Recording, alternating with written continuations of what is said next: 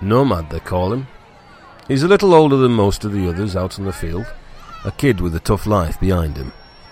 My sources tell me he was once part of an old guild which had to close its doors and took to the road straight after, making a living busking on street corners. Don't sound like much of a life to my mind. He's a little too janky on the pitch for my taste.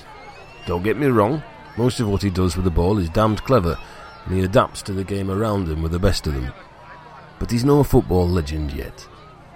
Doesn't stop his smile, though, nor him telling anyone who'll listen about his games.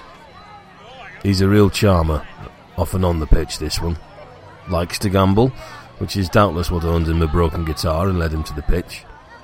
For all his bullshit bravado, though, I can't but like the kid. His eyes sparkle mischievously, and they also know what it is to have your back against the wall. Sigh all you like, but this kid has been forced to dig deeper than most and he's still going. That's got to count for something.